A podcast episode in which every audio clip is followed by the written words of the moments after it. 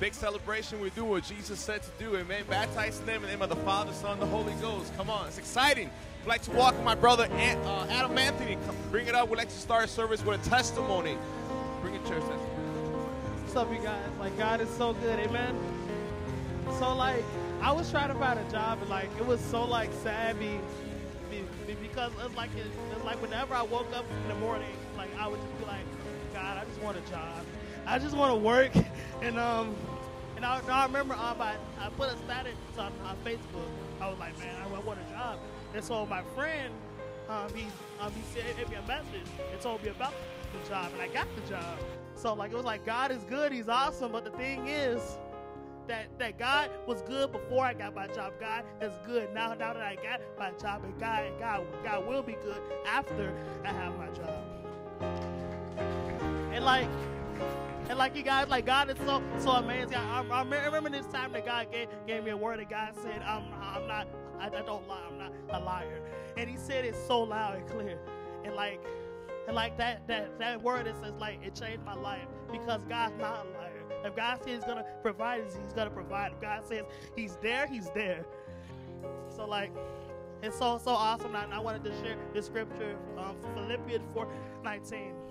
And my God will be will be all your needs according to the riches of, His glory in Christ Jesus. And and you know what? Like I, I really believe that. I, I believe that God will meet all of your needs, all of my needs in Christ Jesus. So can we just pray for the service? Lord God, I thank you for this day, Lord God. Thank you for this, this service, Lord God. You are so amazing. We love you so much, Lord. In your name I pray. Amen. Come on, let's give the Lord a hand of praise, amen. Welcome, welcome, welcome. This is Baptism Sunday for us. We're glad to see some new faces here. Just look to your neighbor and say, We're so glad that you're here, amen. Praise the Lord. Today is an awesome day. And we're going to be able to have some baptisms, and that's just going to show God and what He's done in people's lives. And right now, we get an opportunity to worship the Lord. And these songs that we're going to sing, they're very familiar. If you've listened to K-LOVE, any Christian radio station, you're going to find yourself like, oh, I know this song. And that's what we wanted. And the whole point is for us to worship God. Amen. He's the reason why we're here. He's the reason why people are getting baptized today. Amen. Come on, just with all eyes closed, would you decide right now, before we sing this first song, that you're going to worship the Lord from your heart? Because He's worthy of it. Not because He gives you new jobs, not because He does things for you, but because He's worthy, because of Jesus. That when Jesus died on the cross, He took your sins. Come on, He took the wrath of God.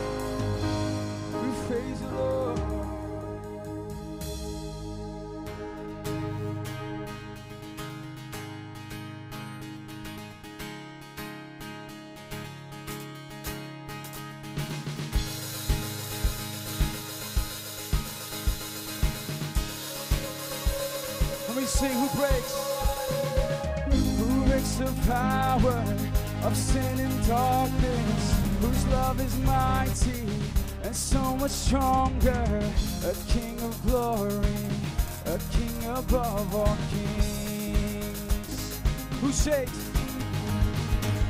Who shakes the whole earth with holy thunder and leaves us breathless in awe and wonder?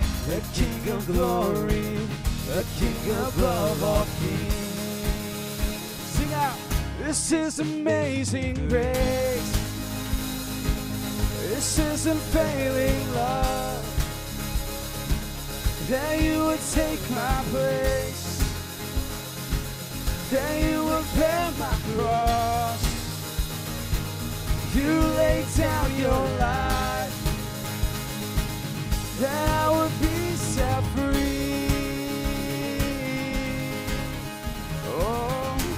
Jesus, I you for all that you've done for me. Who brings our chaos back into order? Who makes the orphan a son and daughter? A king of glory. Sing it out. A king above all kings. Who rules? Who rules the nations with truth and justice? shines like the sun in all of his brilliance. A king of glory, a king above all kings.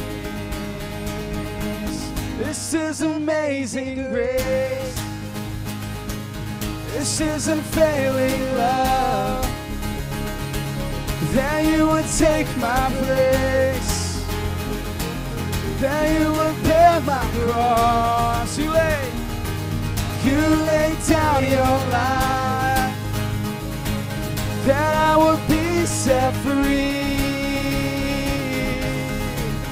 Oh, Jesus, I sing for all that you've done for me. Come clap those hands. We praise you, Lord. On, sing, worthy is the Lamb. Worthy is the Lamb who was slain. Worthy is the King who conquered the grave. Worthy is the Lamb who was slain. Every voice to sing it. Worthy is the King who conquered the grave.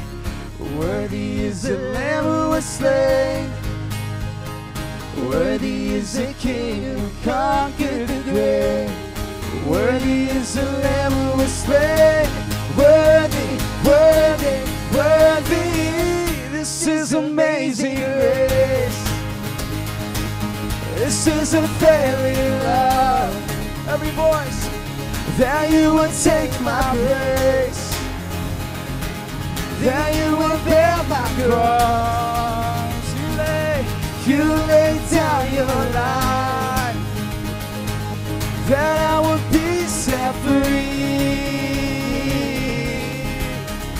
Oh, Jesus, I sing for all that you've done for me. All that you've done for me. All that you've done for me. All that you've done for me. On, sing worthy is. Worthy is the Lamb who was slain. Worthy is the King who conquered the grave. Worthy. Come on, do you believe it this morning? Come on. Worthy is the King who conquered the grave. Worthy is the Lamb who was slain. Worthy is the King who conquered the grave. Worthy is the Lamb who was slain. Worthy,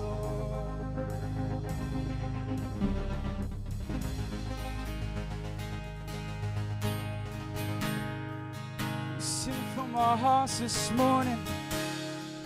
A new song of praise. Come on. We sing a new song of praise from our hearts. This is the opportunity right now where you don't have to follow the karaoke screen, but you right now in your own heart tell the Lord, come on, sing a new song, the Bible says. Sing a song from your heart and all the things so when you reflect on how good God is. When He sent His Son Jesus, come on, isn't that enough to sing a song? We thank you for the cross. We thank you for your Son. Hey, a new song we sing.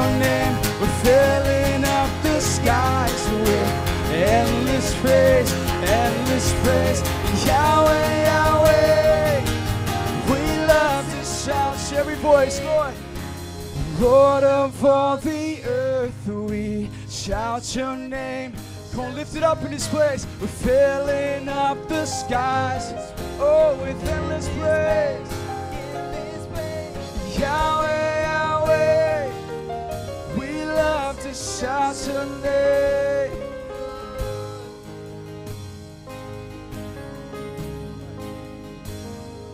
There is no one like our God.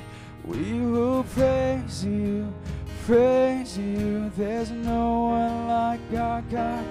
We will sing, we will sing. There is no one like our God. We will praise you, praise our God. We will sing, we will sing. There is no one like our God. We will praise you, praise you. There's no one like our God. We will sing, we will sing. There is no one like our God. Sing out, we'll praise you, praise you. There's no one like our God. We will sing.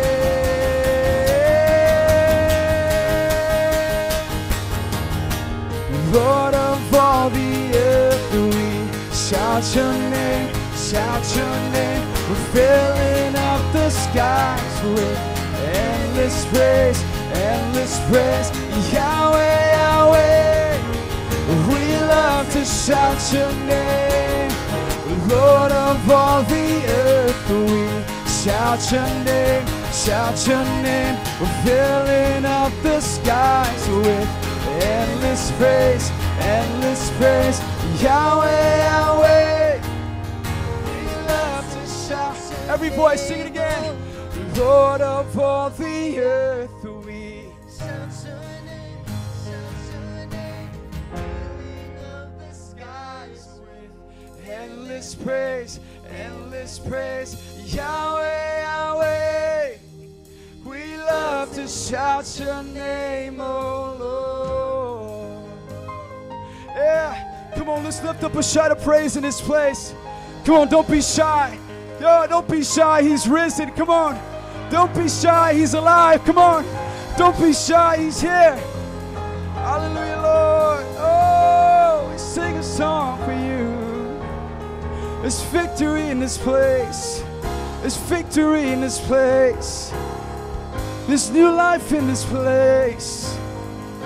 There's new life in this place. Will praise you, praise you. There's no one like our God. We will sing, we will sing. There is no one like our God. We will praise, praise you. There's no one like our God. We will sing, we will sing. There is no one like our God. No one like our Jesus. Praise will sing, we will sing. There is no one like God. We will praise you, praise you. There's no one like our God. We will sing, we will sing. In an attitude of prayer, amen. Just had the Lord put this in my heart as we sing that there's no one like our God. There's no one like our God. In every kind of religion or any kind of like world belief, it's always like how we can make our way to God. But our God comes to us. And there's no one like our God. And you know the picture the Lord gave me. You know how when the disciples were waiting, and there was this one disciple who was doubting, who needed to see it for himself Thomas. See, Thomas got a revelation right then and there that there's no one like our God. When the Lord said, Hey, come here, Thomas. Come put your fingers through my hand. It's me. It's me. There's no one like Jesus who would take your sins, who would take your burdens, who would walk with you in life. Come on, with all eyes closed and hands raised in this place. God, we praise you. We praise you, God. God, the testimonies here that people have come to know you and their lives are changed. And God, they're given a demonstration by getting baptized today, saying, you know what? Today is the day that I'm letting everyone know, my family, my friends, and everyone else who's here, that Jesus changed my life. Is that your confession this morning? Is that your confession this morning that Jesus Christ, God has changed my life? I've experienced new life through the cross, my friends. It's through the cross. It's only through the cross. This next song we're going to sing, it's fairly simple. And I want you guys to sing it from your heart. The words are I have decided to follow Jesus. And before we sing this song, I don't want this song to be words on a karaoke screen. I want this to be the confession of our heart. With everything deep down within us. This is my confession. This is my song.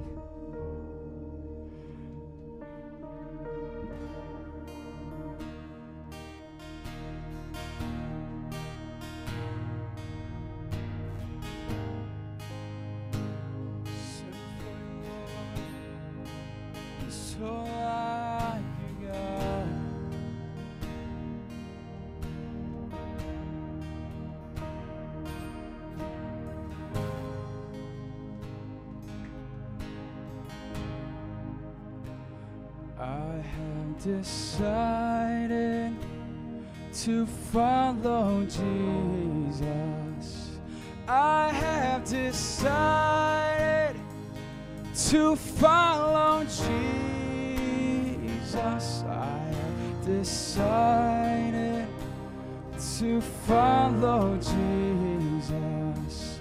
No turning back, no turning back. Decided to follow Jesus. I have decided to follow Jesus. I decided to follow Jesus. No turning back. No turning back. The world behind me, the cross before me. Let's sing out the world. The world behind me, the cross before me.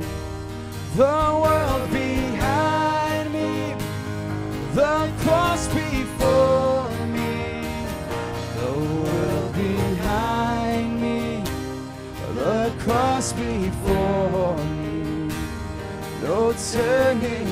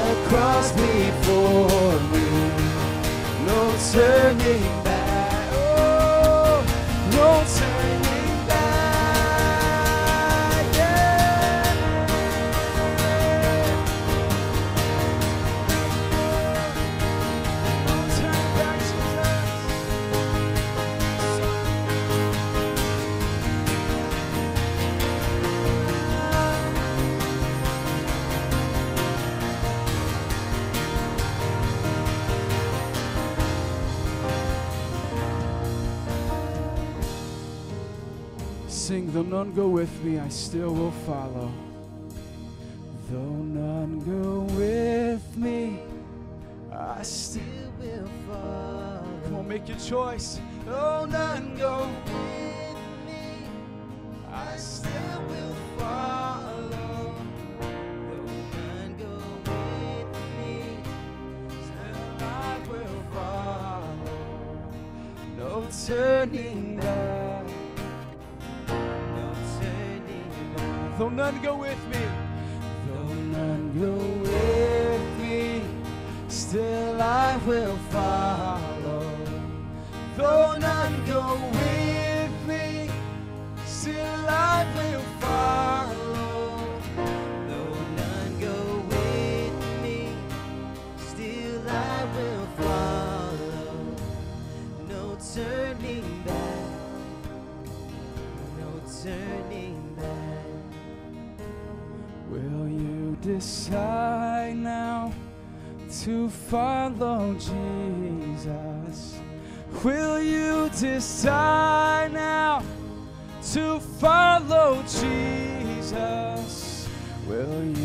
decide now to follow Jesus? No turning back. No turning. Come on, will you decide? Will you decide now to follow Jesus?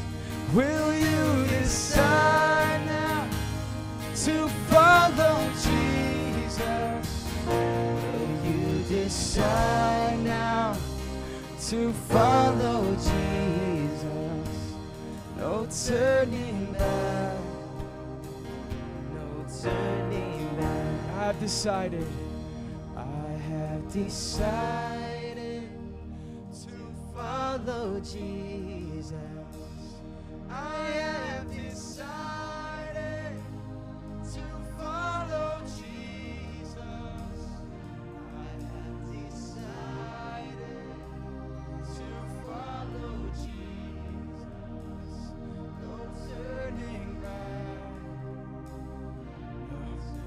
Come on, all the women of God, let's sing this out. Women, I have decided.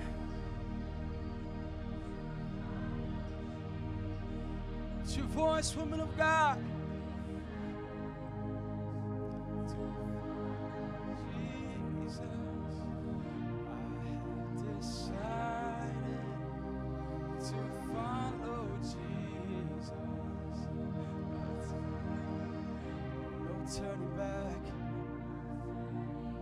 All the men in the house, let's sing. I have decided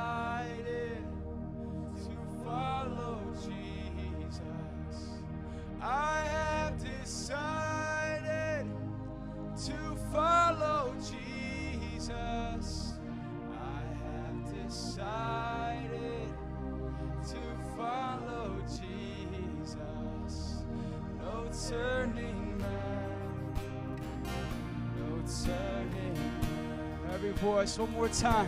I have decided. We lift our voice this morning. Every person, I have decided to follow Jesus.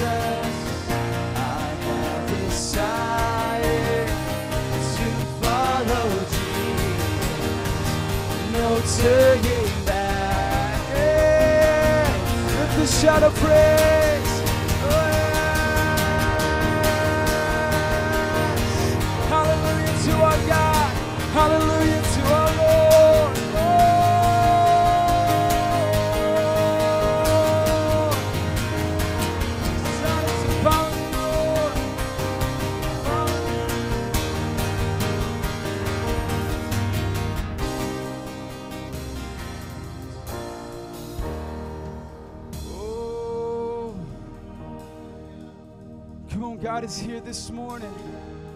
God is here this morning.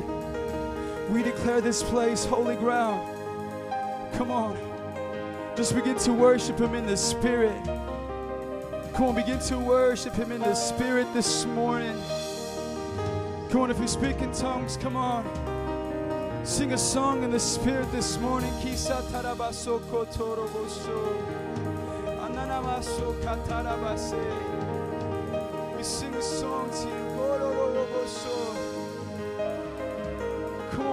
The spirit this morning.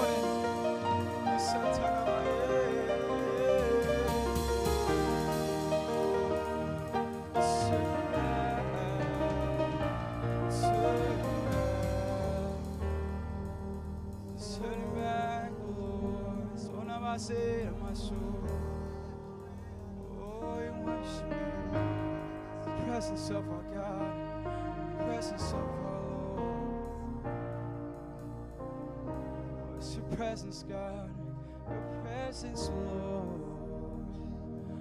Turning back. So now my soul, soul, follow you on my day. Oh, from your heart, from your heart. Oh. Jesus,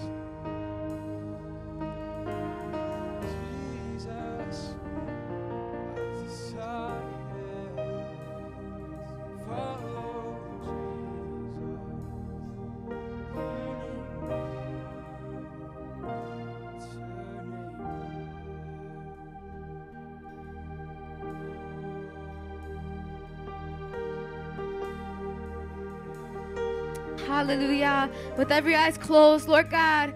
God, we just honor you right now, Lord God. With every eyes closed, I just want us to meditate on the Lord right now. God is here. God is prompting your heart right now. And just like the song, do you want to follow him? We're singing earlier that He is worthy of all the praise. He is worthy. And He did something for you. He died on the cross for your sins. And He's prompting your heart. He's tugging at you. He's knocking at the door, however you want to put it. God is there and He's asking you, Am I worthy? Is what I've done worthy of you to follow me? God, we just honor you, Lord God. We submit to you, Lord God. We know, God, that you are greater, God, than this world, oh God. That though we live for a little while, God, you reign on and on. Your kingdom lives on and on, and you are an almighty God. You are an eternal God, Lord. God, we just love you in this place. In your own words, just tell God how much you love him. Hallelujah, God. We love you, God. We adore you, Lord. We adore you, God. We trust you, God. We're not giving you just one day of the week, Lord God. We trust you with our lives, oh God. That's really what God wants. And He wants the good, bad, and the ugly. He wants all of you. He wants all of you in this place. Hallelujah, God. We honor you, Jesus. Hallelujah.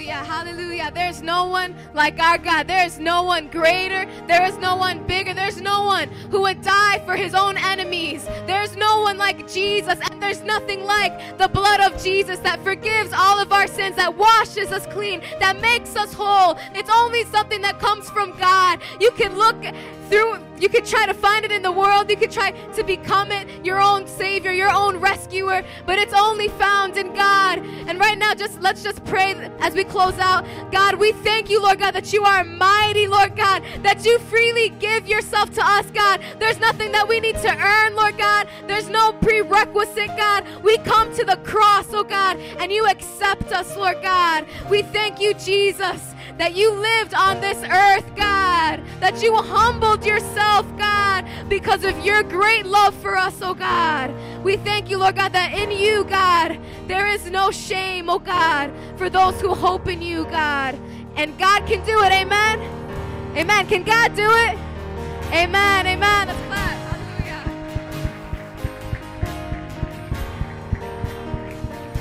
Amen. God is good. Amen. Let's just all say that God is good.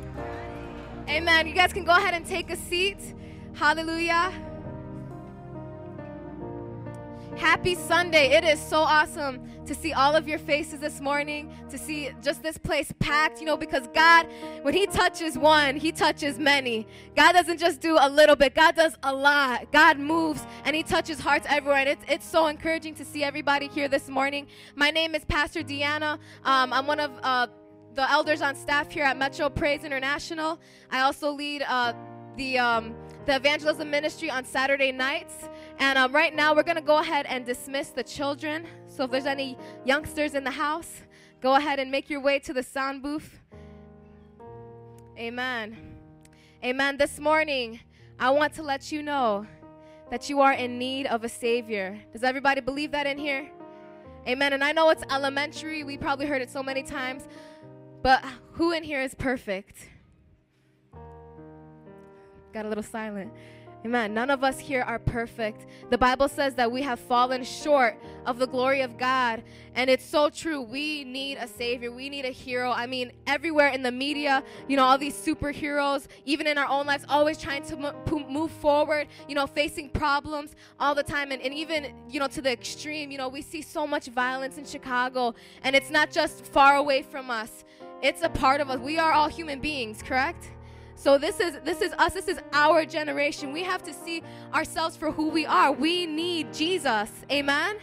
We need Jesus. We are in need of a savior. Jesus died for us, for sinners, for those who have fallen off track. And the truth is all of us have fallen off track. And the thing is is we we most likely fall into three categories. We're either in a cycle chasing this image of perfection over and over again you know, we've either gotten frustrated and said, oh, you know what? I can't do it. You know, this is who I am. I'm just going to live a life of sin. We've either accepted it or we've never heard about any other way. You know, for those who have not followed Jesus in this place, you know, you've either fall into those three categories. You know, I'm, I'm frustrated. I'm just going to live a life of sin. You know, I'm going to keep trying. I'm going to keep going. You know, I'm going to keep trying to chase this image of perfection. I, I'm just going to be the best me I can be. I'm going to save myself. Or you don't know any other way.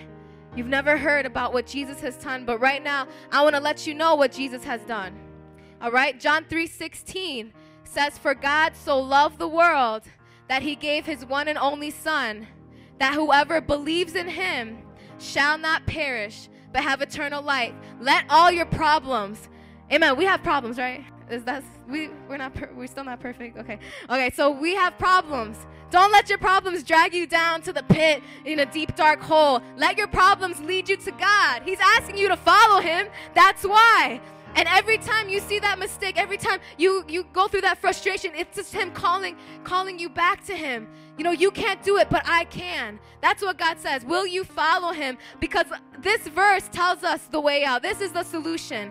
You know, if you're in this rat race of perfection, you know, you there's never gonna be a way. You might look good right now and feel good, and you can compare yourself to other and kind of, you know, push it to the side. But you know that there is no way that you are perfect. You cannot. The standards that you put for yourself, only Jesus is the only standard you need in this temporary life. We're all going to meet our Maker. We're all going to meet our Creator, and He has a standard of righteousness that none of us can meet. No matter how hard we try, no matter how much we chase after an image of perfection, it's only in Jesus. But look, it's because He loves you, right? For God so loved the world, it's because He loves you. And if you've if you've given up, you've gotten frustrated, you said, you know what? You know, forget this. I'm just gonna live a life of sin. Oh, none of us are perfect, and none of us are ever gonna be perfect, and I'm just not gonna try. Here's the thing God gives you Himself. It's not just, you know, uh, this a, a holy club on Sunday morning, you know, let's be holy. No, God gives Himself to you. He is the standard, He is the requirement, and He is a person. He gives Himself to you so that you can live a life free from sin. You cannot do it on your own. You need a Savior and he is he's just knocking on the door of your hearts dude. I, I felt him you know in, in the service you know in worship time. Dude god is is just hungry like we're hungry for him but he's hungry for you.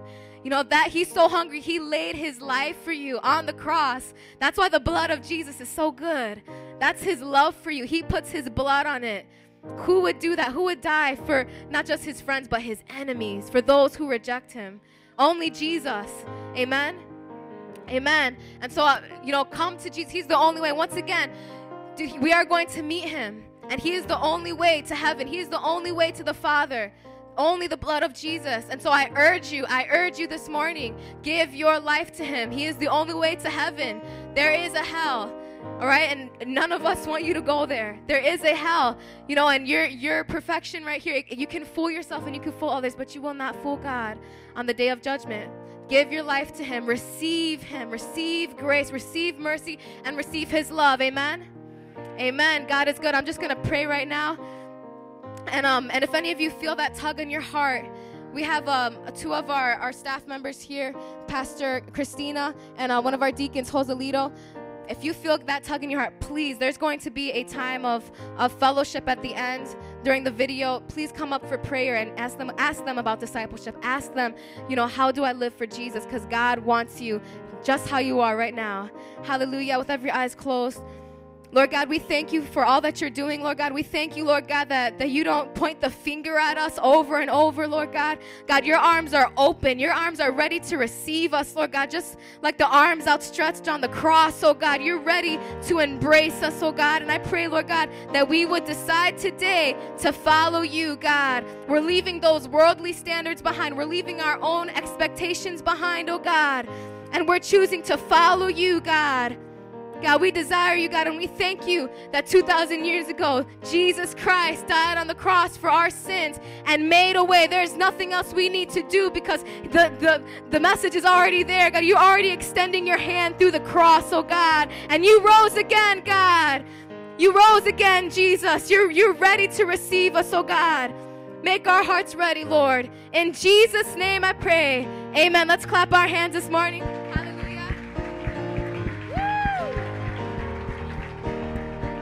Amen. Amen. God is good. Let's all um, stand to our feet right now. We're going to um, do our confession of faith.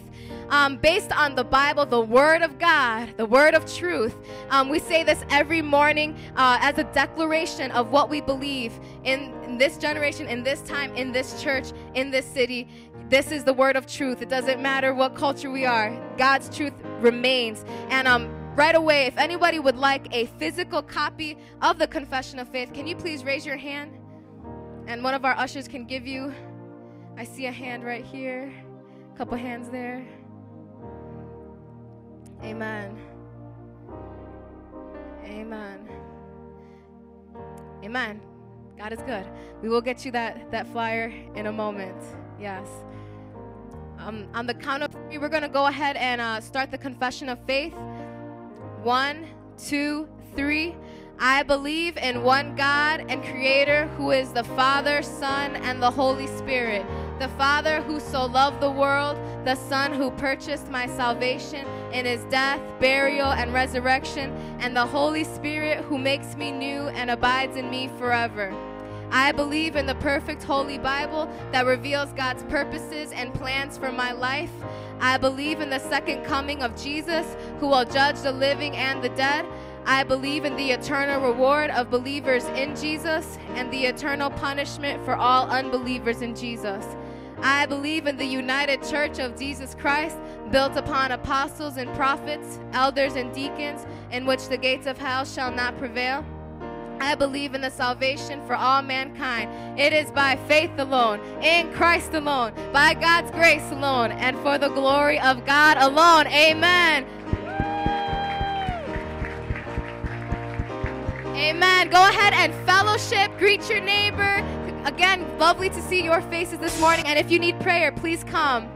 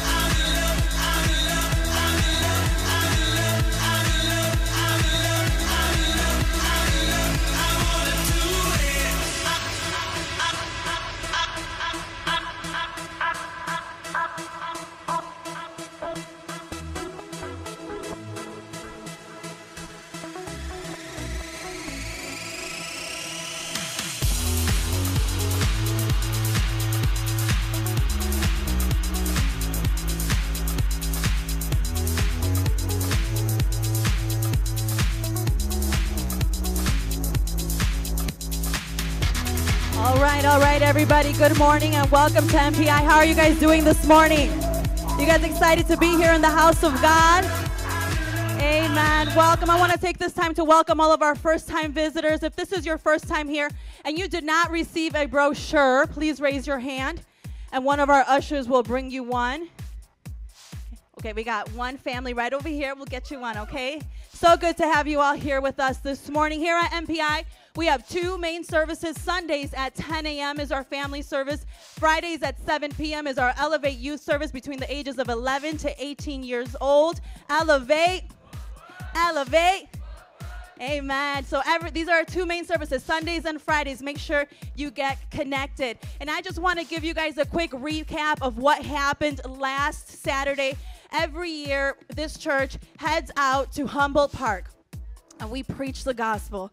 All right, we go out there for Boricua Fest outreach. We set up tents, we give out food, we offer prayer for people, we lead people to, to Christ. We say, Do you want to accept Jesus as your Lord and Savior?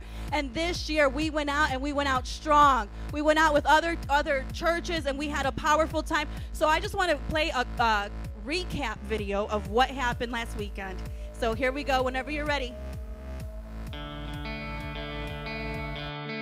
I feel this cry rising up inside me. It's a prayer truth to change the nations. That sends the orphan to the father.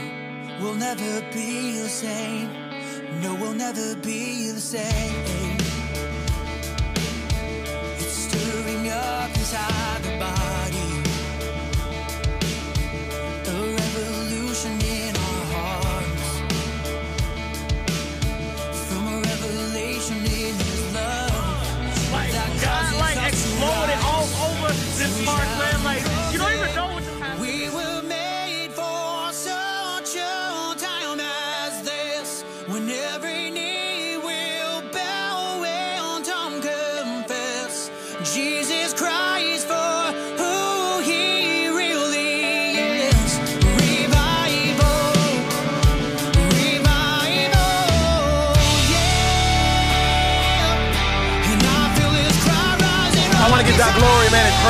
People are giving their life to Jesus Christ. People are hungry, man, for truth and righteousness, man, and, and really just freedom. You know what I mean? Tired of religion, tired of trying to do things on their own. Here, just trying to outreach the community, tell them about the one and only Jesus Christ.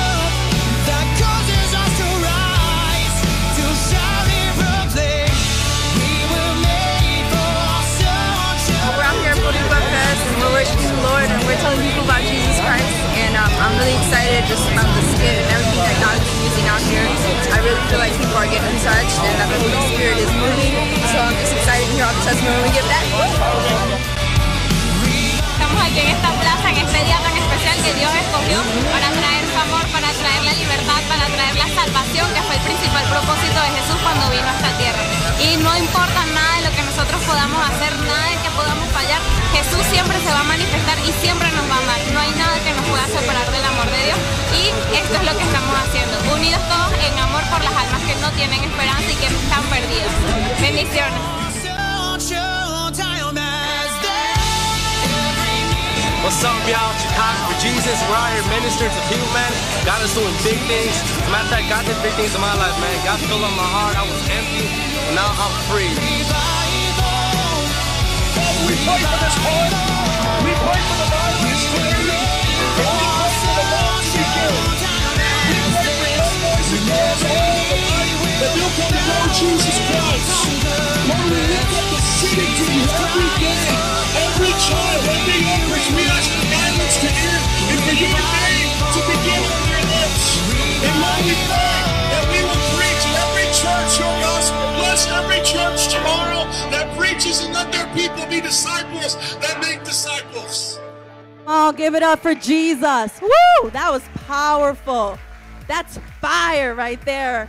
Come on, you have no idea how many lives were impacted that day. Souls that were on their way to hell repented, got right with the living God, and today are living saved. It is powerful. If you want to get connected, you saying, I want to do something like that? We have so many outreaches happening this summer. Please talk to Pastor Jared right over there with the Bulls hat. or Pastor Deanna. We want to get you guys connected so you can go out and share your faith. And today is our baptism service happening. Come on, you guys excited for that? Thank you so much for joining us. We're having it right after service, and we will have a picnic following. So please stay with us. And then here at MPI, we have a vision. Somebody say vision. Loving God and loving people. It's what we're all about. And we got a discipleship strategy, which is connect, mentor, and send. We want to make sure you're connected to Jesus, right? It's all about Him. And then after that, you get connected to a life group. Life groups are where we share life together. So if you look on the back of your announcements, you will find a listing of uh, life groups that we have, a complete listing. We have something for marriage, marriages, we have something for single people, we have something for our children. And so here is what's going on this week with life groups. Today, we have our single mamas group, which is actually going to be meeting here at the church because they're going to be joining us uh, for the barbecue. So talk to Pastor Lauren. Where you at, sister? She uh, Cynthia. No? All right, there she is, right there. Talk to Cynthia.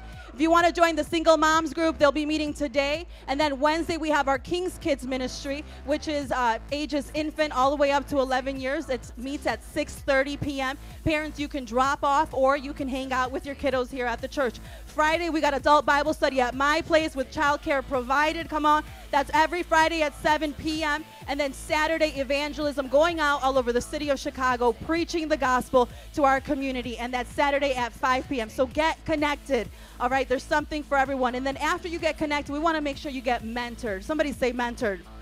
Somebody wants to help you, wants to teach you how to walk with Christ, how to walk the walk. And so you do that through your one on one discipleship. You meet with one of the elders or the deacons here at the church. And then after you graduate this, you finish that, you go on to the 201 disciples that makes disciples because God wants to use you. He wants to send you out. Somebody say send.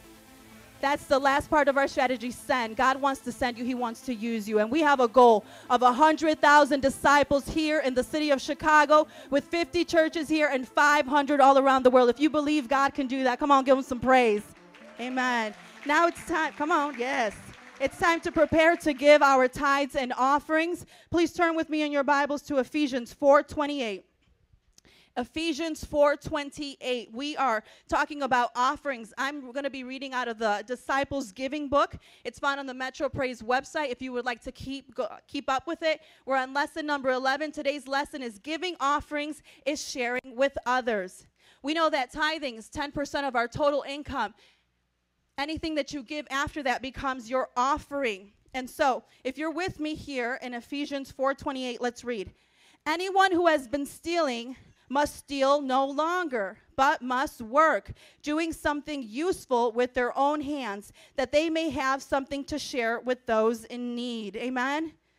That's a good verse, right? If you're stealing, stop stealing, all right? You got to get to work. So if you want to share, if you say, I want to give, I want to give, and you don't have nothing to give, well, that's, you got to work, right? It's just it's part of life, right? We want to give something away. We got to have something to give away. So number one, sharing is caring. Jesus taught his disciples in the same way they have freely received, they should also freely give. Therefore, offerings are a practical way of sharing with others what God has given you. And let me tell you, we are in a church of people who give. Come on, from the top all the way down, we have people who care, who see a need, and right away want to meet it. So keep go, keep that heart going. Ask God if you feel you don't have that heart to give. Ask God to change your heart, that you would be a person that is a cheerful giver. Number two, work is required. Money doesn't grow on trees, so the way God blesses His people is through the diligent work of their hands, not by stealing or dishonesty. So our hard work can literally change the world one person at a time. Amen. And number three, needy people should work too. The Bible doesn't support the idea of handouts, but rather hand ups. Come on, let's say that again hands up. Amen. So the needy person must learn to work and begin to help others as soon as they can. For example, in places like India, there are needy people working hard to, to support their families and help others who have greater needs than themselves. Amen. That's good. That's a good lesson. I've seen some people who have been in so much need themselves and been the ones who have had the greatest heart to give. So it comes, it's in the heart, all right? And you're saying, I don't have a job right now, then pray, ask God. God, open a door. Open a door of opportunity, open a door so I can provide for my family and be a blessing to others. So, in summary, sharing is caring. Somebody say that with me. Sharing is caring. Yes, it is. Please stand to your feet. How do we apply this to our life? Number one, start with tithing. Be faithful to tithe, 10% of your total income. Number two, work hard so you can share with those in need and help them learn how to start working hard to meet their own needs. So if we see somebody in need, it's not just keep giving to that person. It's okay, now we helped you. Now let's let's teach you how to get up and now help others. And number three, share because you care. Let's confess this over our offering together on the count of three. One, two, three. The offering is a gift to God after the tithe and is given in a variety of ways. God said it should be a generous seed given with a cheerful heart from personal sacrifice. Offerings will always bring thanksgiving to God because they go towards charity and ministry supplies. We give offerings in obedience to God's word, sharing with others our blessings with a gracious heart by imitating Jesus and revealing where our treasure really is. Amen. Here at MPI, when you give your tithe, it goes towards the general fund, paying for all the bills. Anything you give after that can be designated either to go to the building fund or missions. This year, at the end of 2014, where are we going, guys?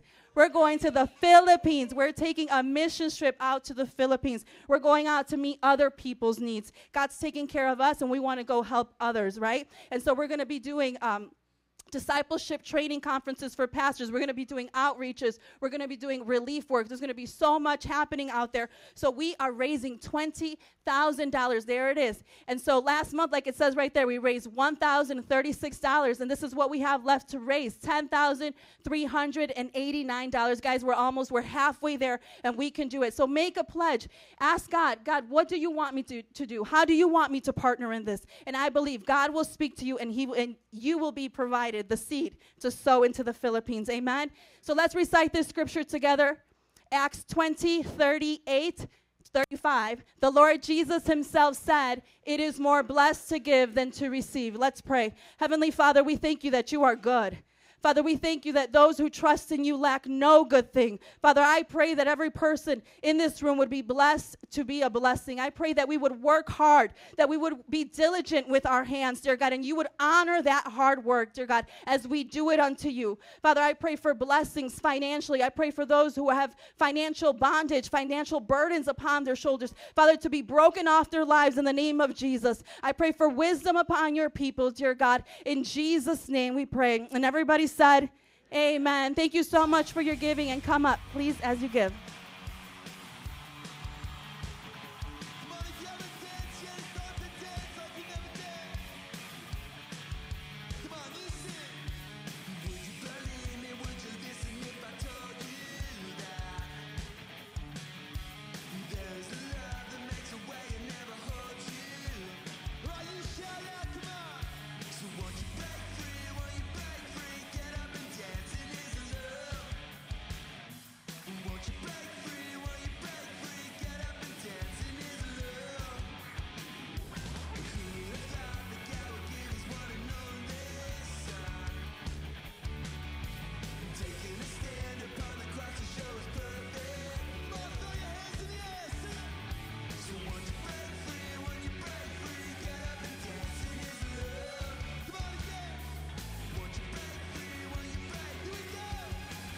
Amen. If you love Jesus, can I get a woo woo?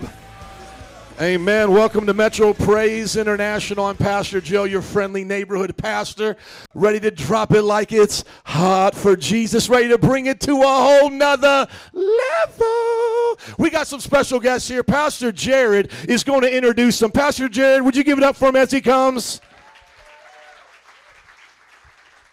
Amen. What we have here, we got our brothers from Teen Challenge. We got six of them, six being baptized uh, this afternoon. They, they gave their lives to Jesus. They're not the only ones, but these have chosen to get baptized today. And uh, Teen Challenge, let me, let me back up and say what we are. We are a men's program to help people get over life controlling issues that is most often drugs and alcohol, but it can include other things. We're a year long program. Now, you got to think if you're committing a year to something, you're all in. This is for folks who have burned their bridges typically and, and they, they don't really have anything else. Like, if they don't get it right, this is life or death. So, we're a year long program, and our treatment plan is Jesus, Jesus, Jesus, and Jesus. We're, we're believers of that. That's our core belief. So we got a lot of in-house chapel services, church outings. I teach the Bible classes, and, and, and I'm just so proud of our men, not just the ones that are getting baptized, but all our guys. There's so many powerful testimonies, talking with them, hearing how God is touching their hearts and speaking to them, and, and, and some of them getting calls to ministry and so on. It's such a powerful thing. I just want to put this out here. I can attest firsthand there's always a need for ministry supplies that there's always a need. Uh, we try to keep our costs very low $1,000 to cover room and board and the treatment plan for the whole year. That's pretty low for a year's worth, right? $1,000. We try to keep it low, but every bit counts to scholarship men like these, like the guys you're seeing today. So we're going to be back in September. You're going to hear testimonies. Going to do a, a choir, perhaps, Kevin? Choir? Amen. He's got to get the band back together. Uh, we're going to be back in September, but anytime between now and then, if you want to know how to give and support this wonderful ministry, just talk to me and I'll let you know how that can be done. But uh, just just praise God, and we also covet your prayers. Just pray for us all, and uh, thanks thanks a lot. Amen. Thank you, Pastor Jared. Teen Challenge has had a wonderful impact on the, some of the closest people in my life. Some of my best friends from Bible college who are now pastors with 15 years of experience. Some of them have six wonderful kids, so get ready for that Teen Challenge blessing. And they're successful in ministry. One of them I just talked to the other day is in Houston, Juan Gonzalez. Not only is his church successful, but they just gave him a drug and rehab program for him to oversee with over 40 people in it right now. So Teen Challenge graduates can change the world. Amen. Can we give it up for these men? Praise God. It's not just for teenagers, it's for anybody. And so Pastor Jared is there if you want to learn how to support. We're supporting Teen Challenge. And if you're here today and you're supporting your family member getting baptized and they're not in Teen Challenge, we want to clap for you too. Come on, let's clap because they're here. Yeah, yeah. Open up your Bibles with me to Matthew chapter 6, verse 25. As you're doing that, let me just tell you what's going to happen. I'm going to preach for about three hours. Then, after I preach three hours, we're going to have dinner and baptize in the parking lot. Y'all, like half clap, half clap. No, I'm, I'm going to do as best as I can to wrap this up at 12 o'clock, and we're going to go out there and go right to baptizing and Holy Ghost and dunking them in the liquid grave, as the old timers used to say. And so, family and friends, thank you for coming. We got lunch today for you. So just look at your neighbor and say, Get ready to eat all you can. Our church is providing that for you. We're in the middle of a sermon series. It's really awesome. It's called Sermon on the Mount. It's Jesus' core teachings found in Matthew 5, 6, and 7. It's where Jesus lays out the whole entire principles for his kingdom, how he wants things to run. It's his way, not our way. Somebody say his way. Thank you. And we're in the middle of this series. All the previous messages are online, mpichurch.org. You can go there and check it out. If you ever forget, you can look at our sound booth. There they are doing the hard work today, and it's also the website on the front of it. Today we're going to be learning a very important part of Jesus' teaching in the kingdom, which is don't worry. Look at your neighbor and say, Don't worry about it. Come on, Chicagoans. I need a little bit of Italian here. Look to your other neighbor and say, Hey, don't worry about it. Hey, don't worry about it. God's got your back, okay? so we're going to learn what Jesus teaches about not worrying. You're going to be really surprised, I think, on how he teaches us to do it. Matthew 6, 25. If you're there, can you say I'm there? Therefore, I tell you, do not worry about your life, what you will eat or what you will drink, or your body, what you will wear. Is not life more than food, and the body more than clothes? Look at the birds of the air. They do not sow or reap or store away in barns, and yet your heavenly Father feeds them. Who feeds the birds of the air? Our heavenly Father. Somebody say, My heavenly Father. Because it's not just good enough for him to be my heavenly father, he has to be your heavenly father. He just can't be your parents' heavenly father, he's got to be your heavenly father. Is there anybody here that has a heavenly father? Okay, so your heavenly Father feeds the birds of the air. Look at the next part. Are you not much more valuable than they? Do you think you're more valuable than a bird of the air? Do you think you're more valuable than a sparrow, a blue jay, a hawk? What about an eagle? God have mercy on our society. We protect unborn baby eagle eggs, but not unborn baby children.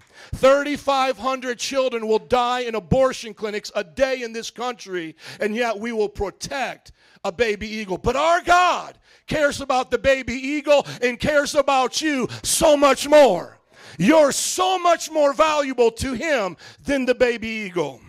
Verse 28. And why do you worry about clothes? If you're sitting next to your wife, just look at her and say this with me. If you dare. if you dare. And why do you worry about clothes? Where's my honey bunny? We just celebrated our ninth anniversary last week. Amen. She's still with me. Praise God. I said, if you're leaving, I'm following you. I don't know where she's at. She's taking care of our fourth child, probably. But where does she want to spend her anniversary? At the mall. I needed to read this scripture to her. And why, honey, do you care about purses? And there's always a reason to get another purse and another shoe. It's a certain time of the season and she needs a certain kind of shoe. It's a certain kind of material. She needs a certain kind of purse. She's going to do a certain kind of thing and she needs a certain kind of outfit. But then after we buy it and we go home and I look at the closet, there's all these other clothes and purses and shoes and things that she doesn't wear. Pray for me.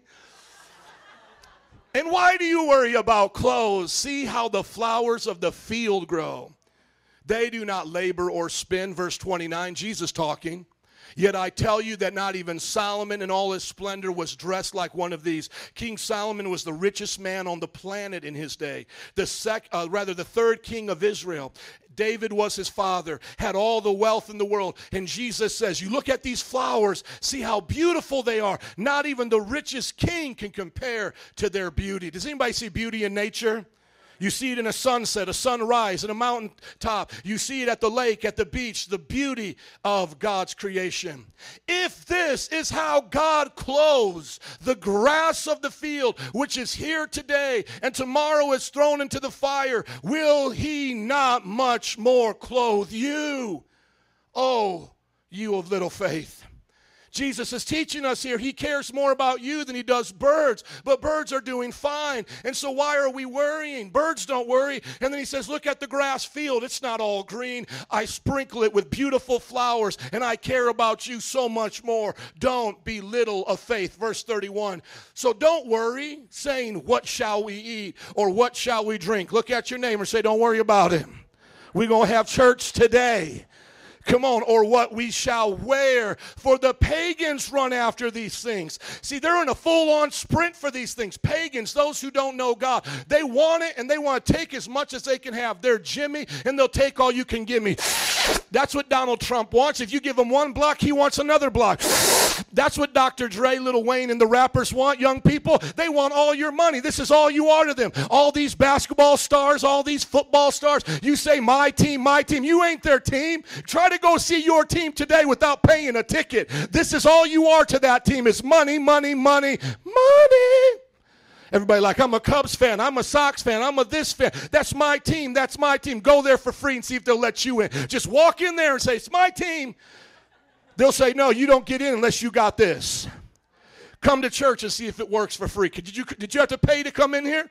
Now, some people might get smart saying, well, now, Pastor, the, the, you guys talk about money here. You're all about money. I, just, I can just tell you're you got in here for free. Do you ever do you ever shout out at the baseball players? Just give me a Cubs guy's name. Just give me one Cub player. Somebody give me what's his name? Rizzo? Okay, so Rizzo. Do you guys go to the Cubs game and shout out, hey, Rizzo? You're just about money, man. You're all just about, all of you out here, you all are just the same. You're a bunch of hypocrites. You don't care about me. You were saying Cincinnati was your favorite city, city before you got recruited.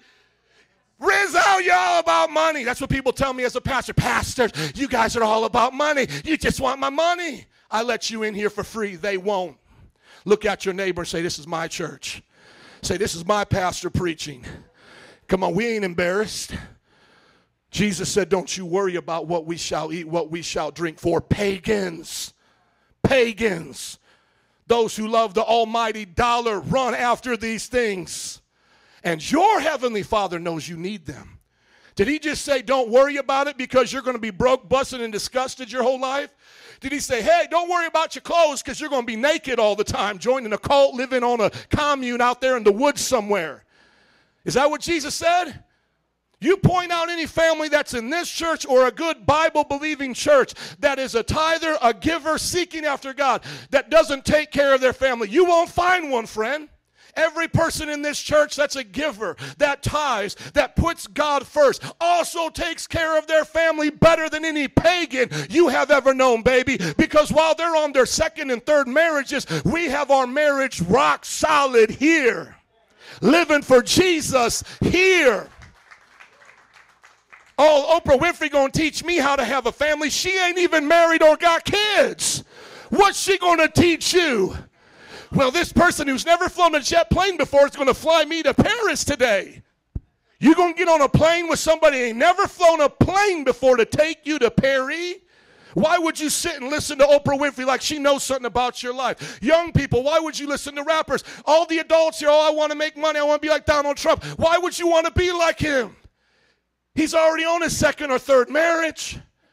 Why are we making idols that pagans have when we need to worship the one true God? Because he knows what we need.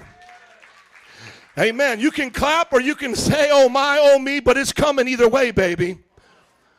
Verse 33 But seek first his kingdom and his righteousness, and all these things will be given to you as well.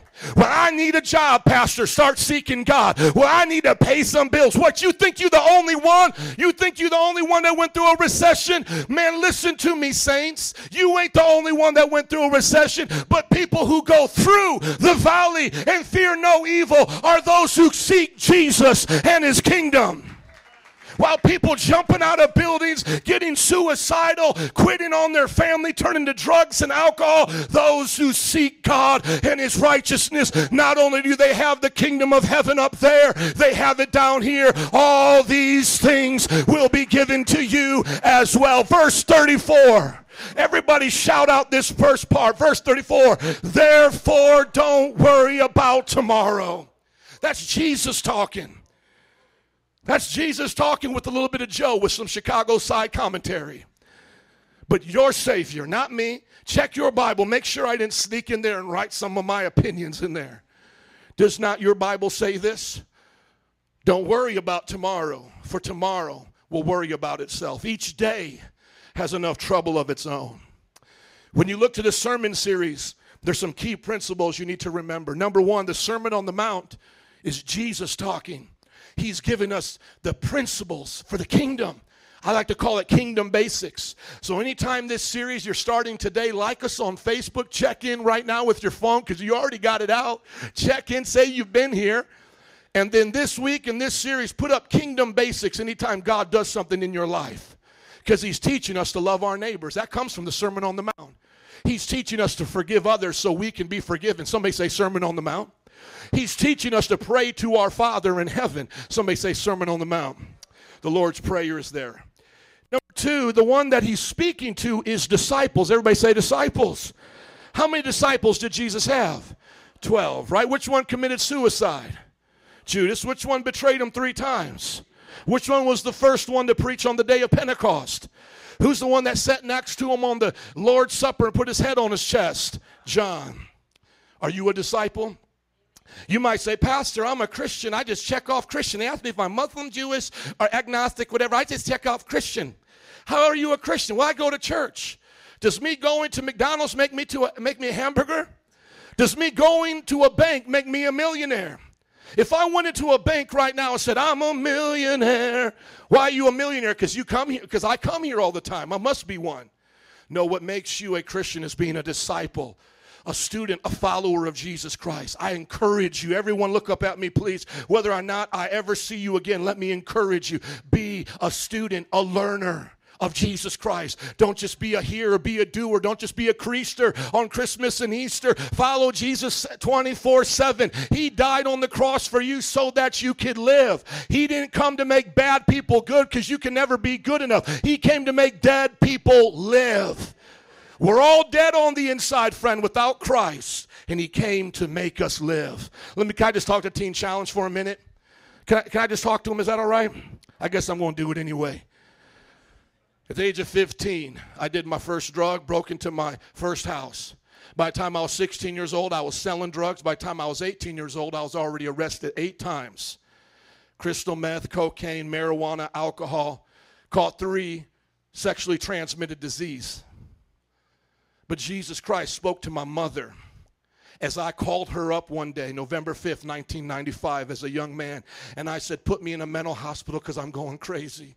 She said, How are you going crazy? I said, I don't know. I can't get off drugs. My friends keep leaving me. I got scars on this leg right here for breaking into a gas station in the middle of the night, putting my foot through a window, going to the hospital, getting 20 stitches, and the dude left me to walk a mile to my car. I said, My mind can't be trusted anymore. Put me in a mental hospital.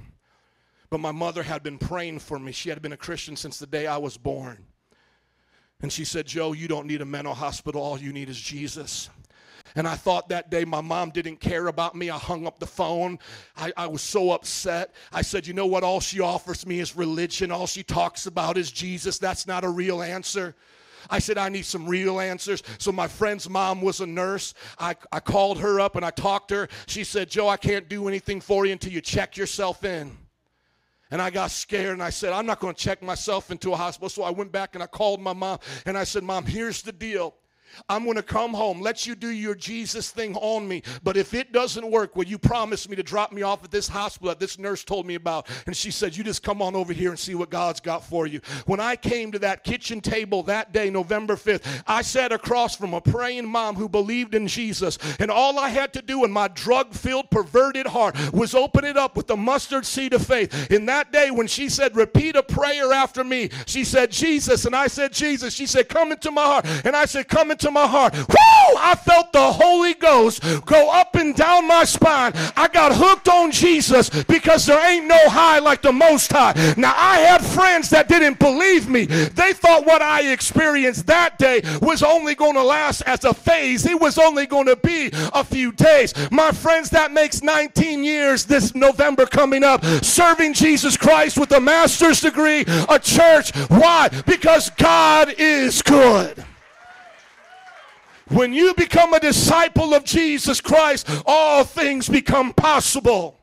It's worth being a disciple. And you may say, Pastor, I'm not tore up from the floor up. I don't need a checkup from the neck up. I don't relate to your lifestyle of drugs, but do you relate to lying?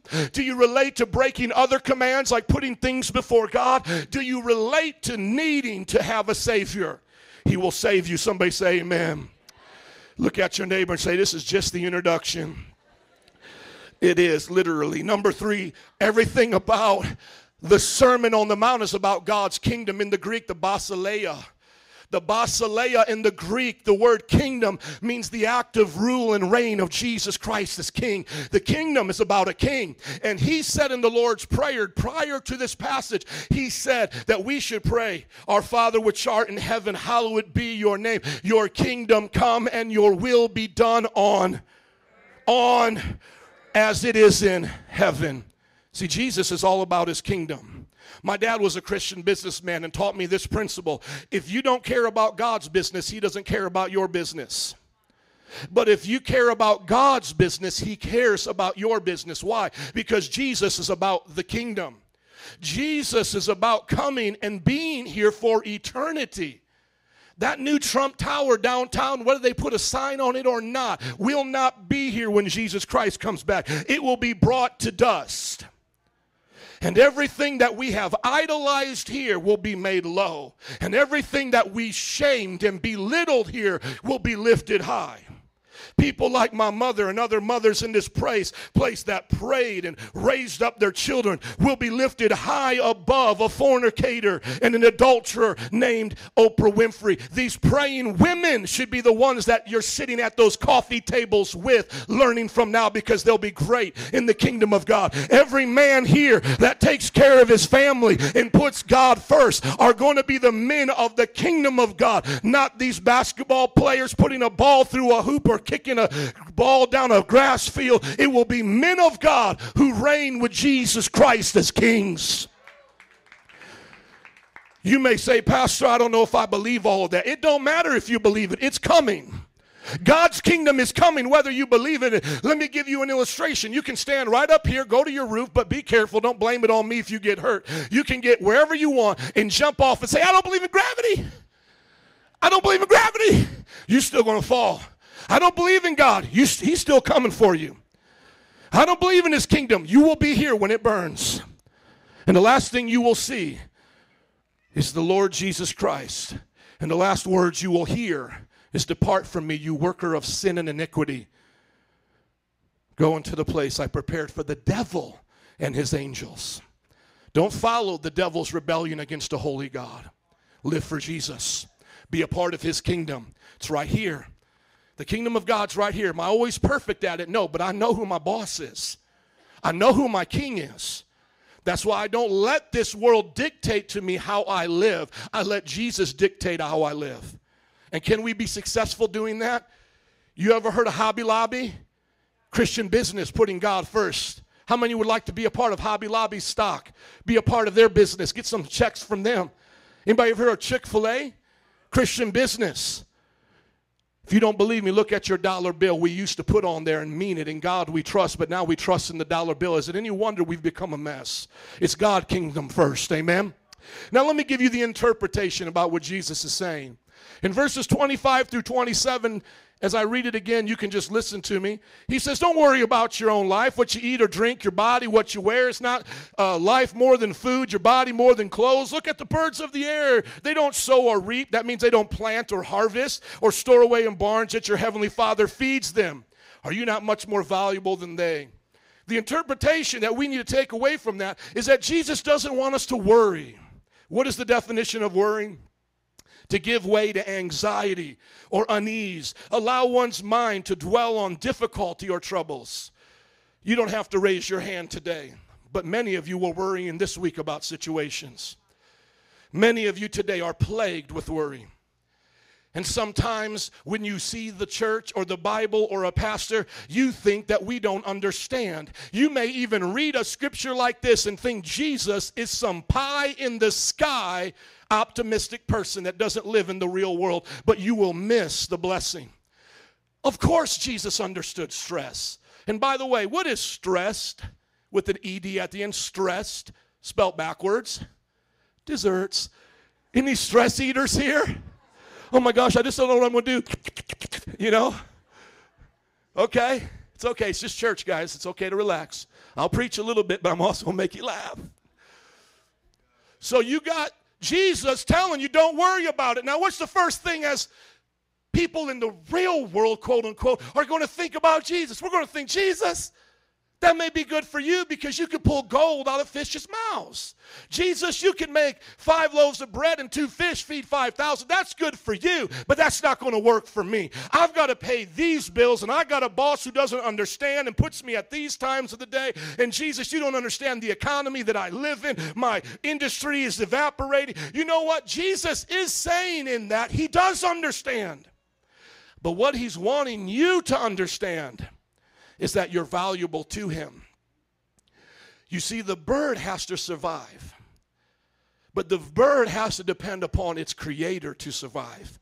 And what he's trying to tell you, mighty woman, mighty man, some of us think we're self made. I'm a self made man. No, you are a self made mess.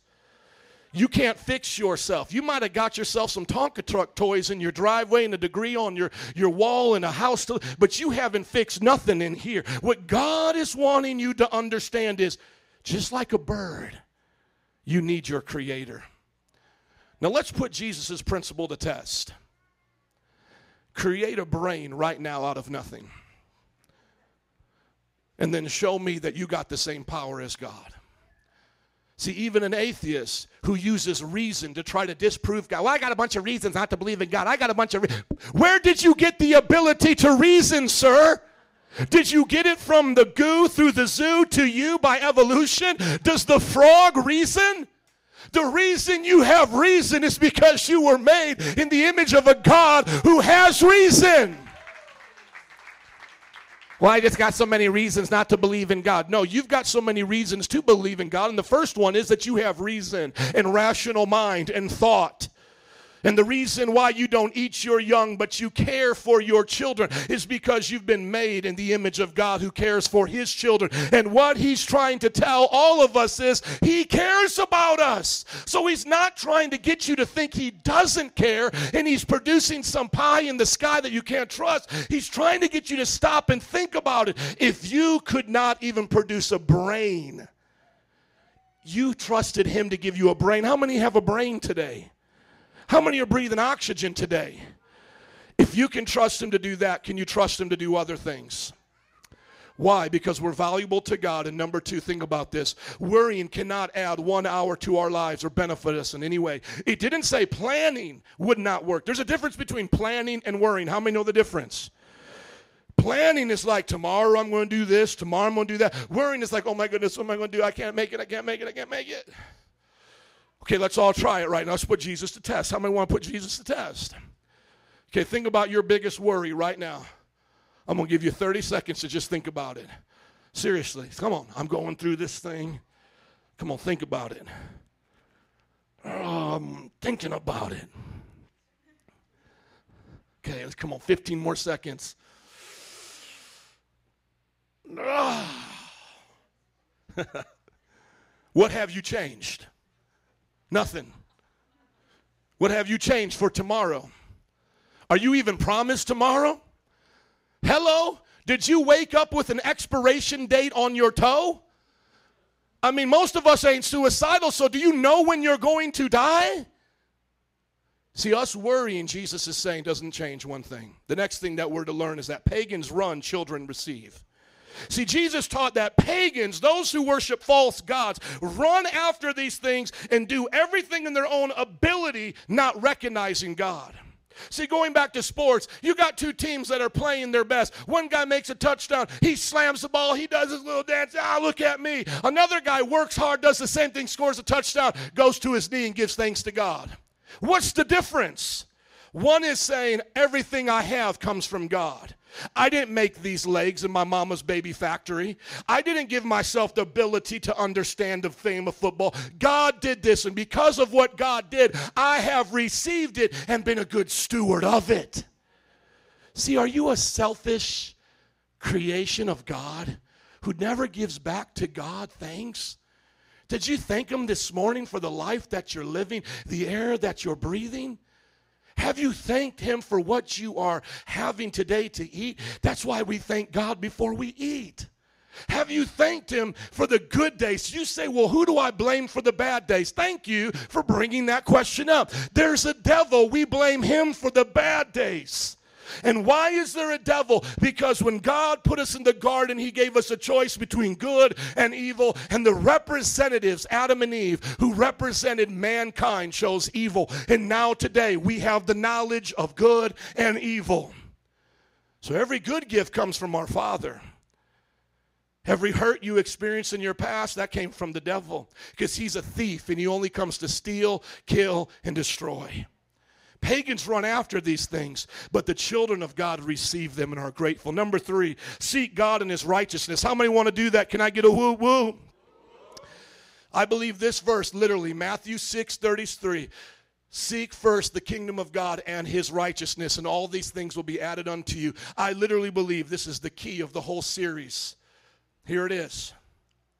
I believe it's right here. Let's just pause and think about what Jesus said. Seek first the kingdom of God and his righteousness, and all these things will be added unto you. Do you know that Harvard, Princeton, and Yale were all Bible colleges? Because they sought God first. Do you know that there's still a national day of prayer in this country because we tried to put God first? We're starting to lose that ground, aren't we? And are we better off as a nation or are we worse off?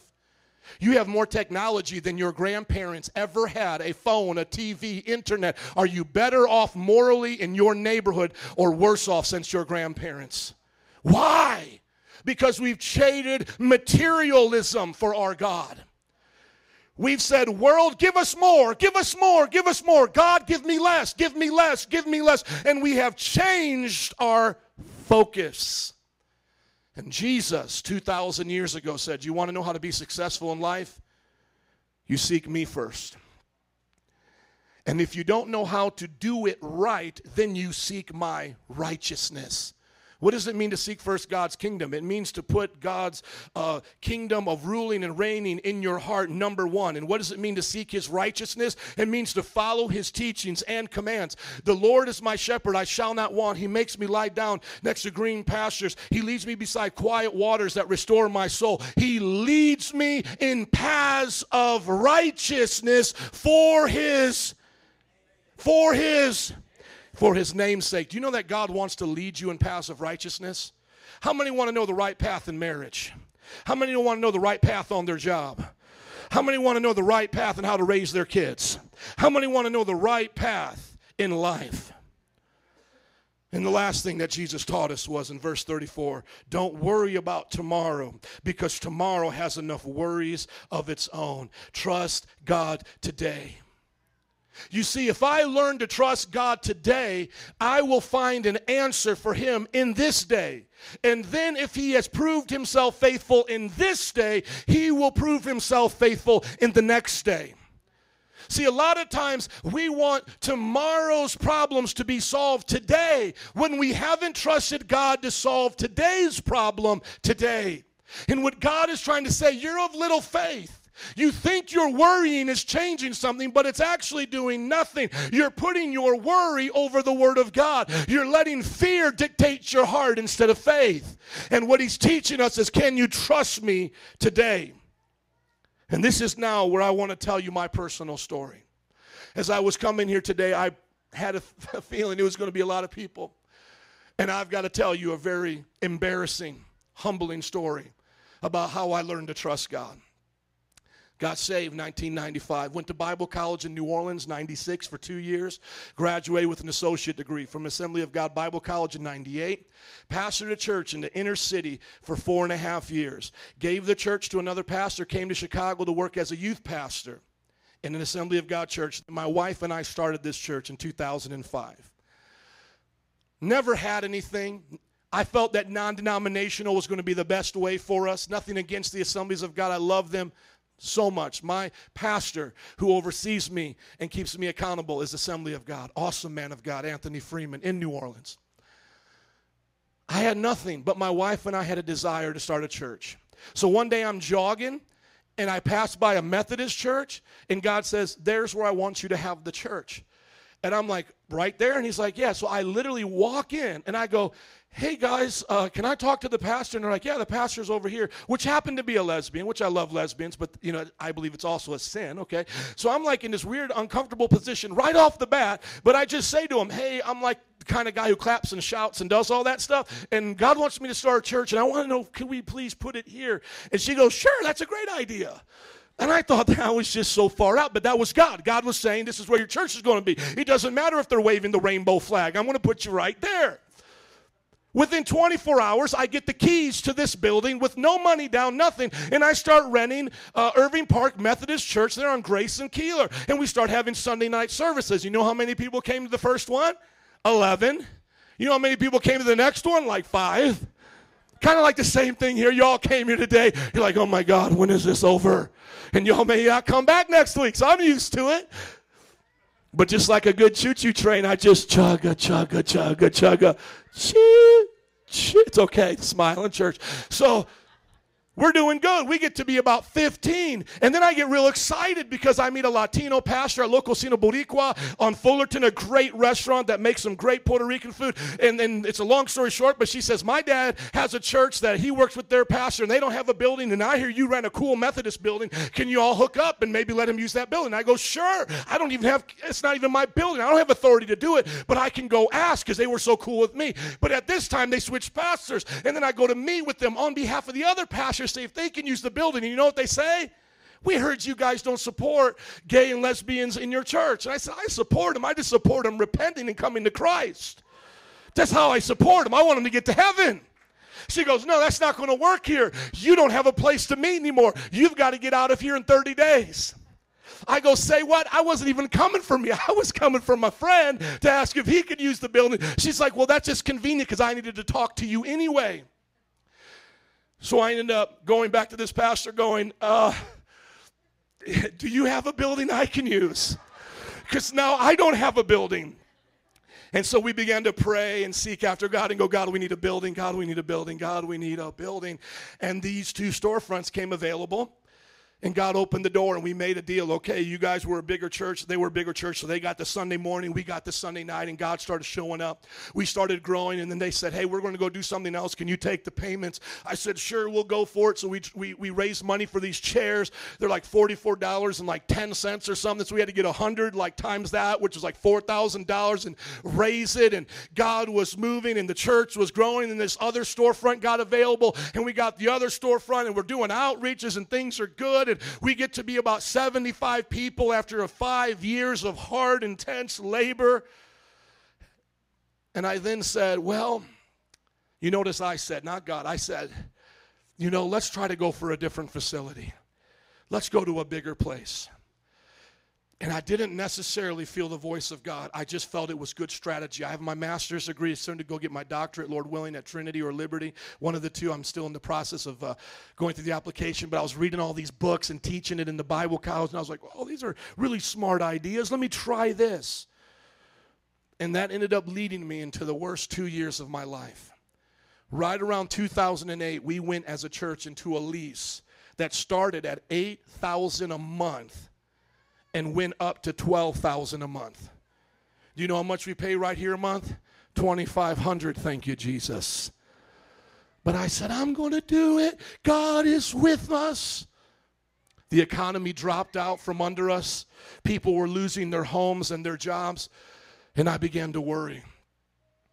And I began to say, if I do this, maybe people will give. If I sell holy water, maybe they'll give. No, I'm kidding.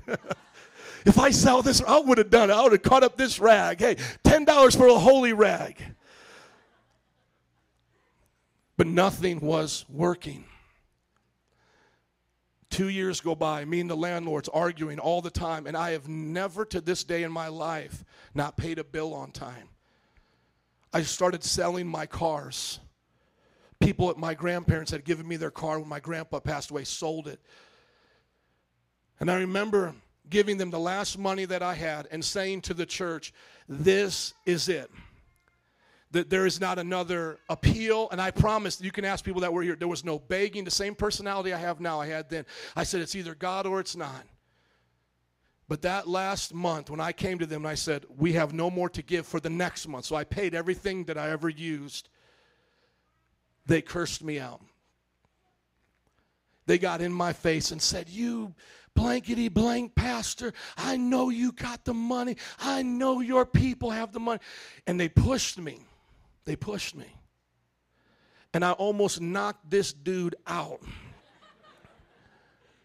But I became a better person. And I said, Don't touch me. I'll call the police. And I walked away.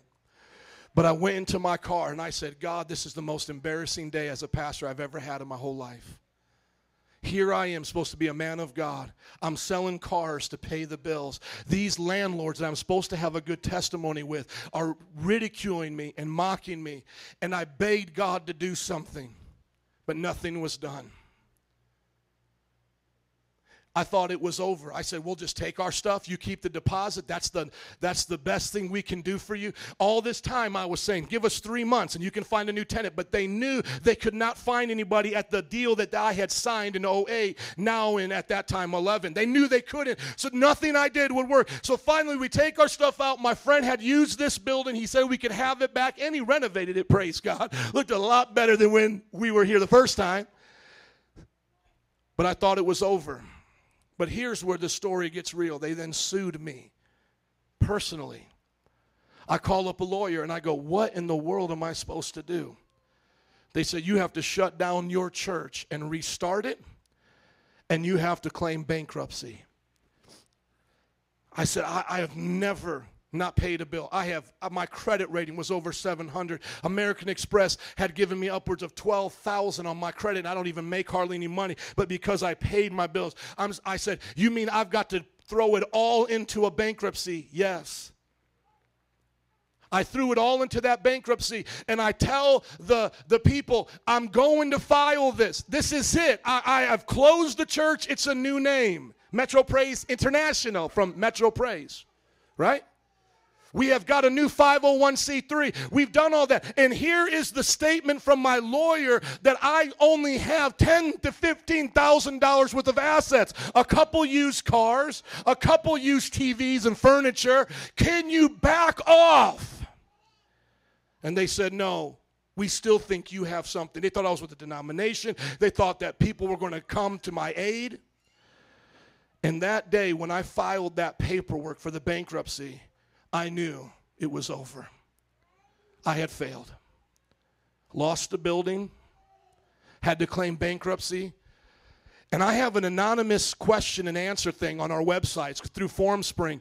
And I was just waiting, because I've answered almost 2,000 questions, and I was just waiting for the one question to come through. And it finally did. It, it- that person, whoever they were, did not disappoint me. They came right through.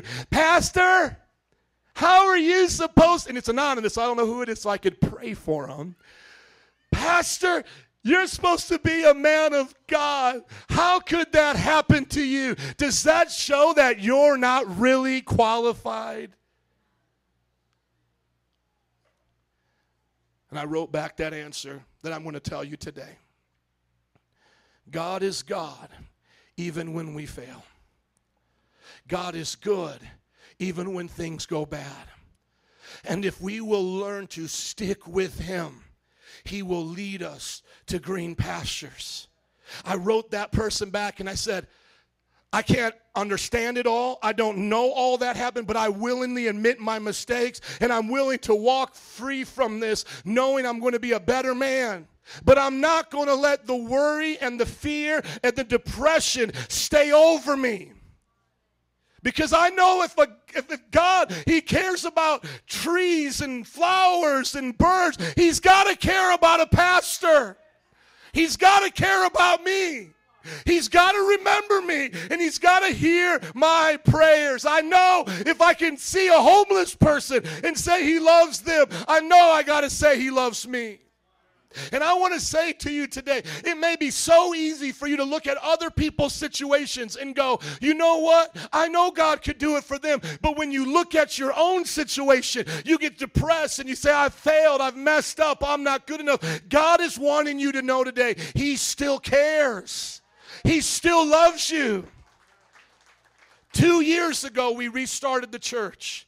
And today, along with many other days, we have outgrown, outdid, outfinanced everything we did in the past. God did it for His glory. Amen. Let me give you the application today as Vinny comes. Here's how I believe you can apply it to your life. Worrying never changed what I went through. And some of you know the worry that I went through.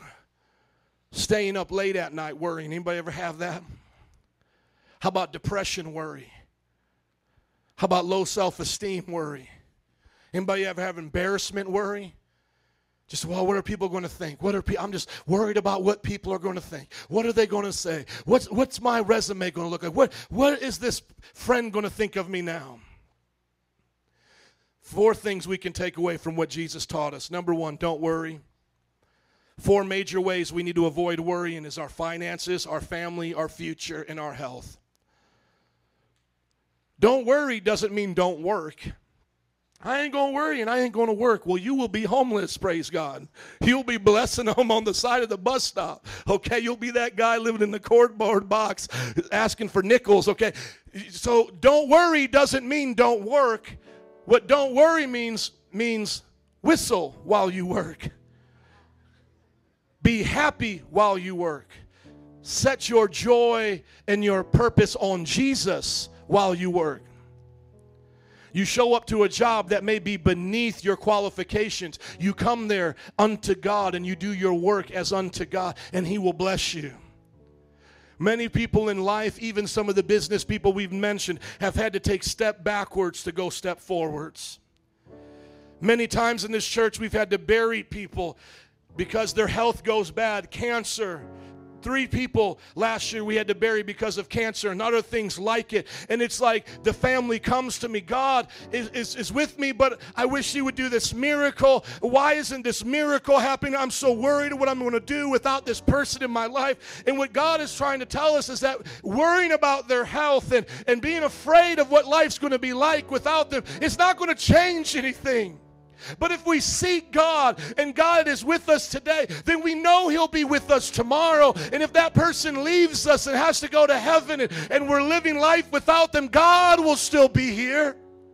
And He'll teach us that as we walk through this journey, He'll never leave us or forsake us. That's what He's trying to tell us. Number two, have faith in God. Romans 10 17 says that faith's a gift from God. Faith comes by hearing, and hearing by the word of God. You need to hear God's word to be encouraged. If this isn't your church, go back to your church next week. If you're looking for a church, join us here. Faith is a gift from God. Romans 10 17. Faith is something we build up. Jude 120 says, Pray in the Spirit, building up your most holy faith. When you don't know how to pray, speak in other tongues and pray in that heavenly language that we believe in this church. And if you don't know how to do that, just say, Help me, Jesus. Pray and build faith. And then Peter said, Add to your faith, add to faith goodness and kindness and virtue, add knowledge to faith. So faith is a gift from God, it's something we build and something we add to. Look at your neighbor and say, Have faith in God.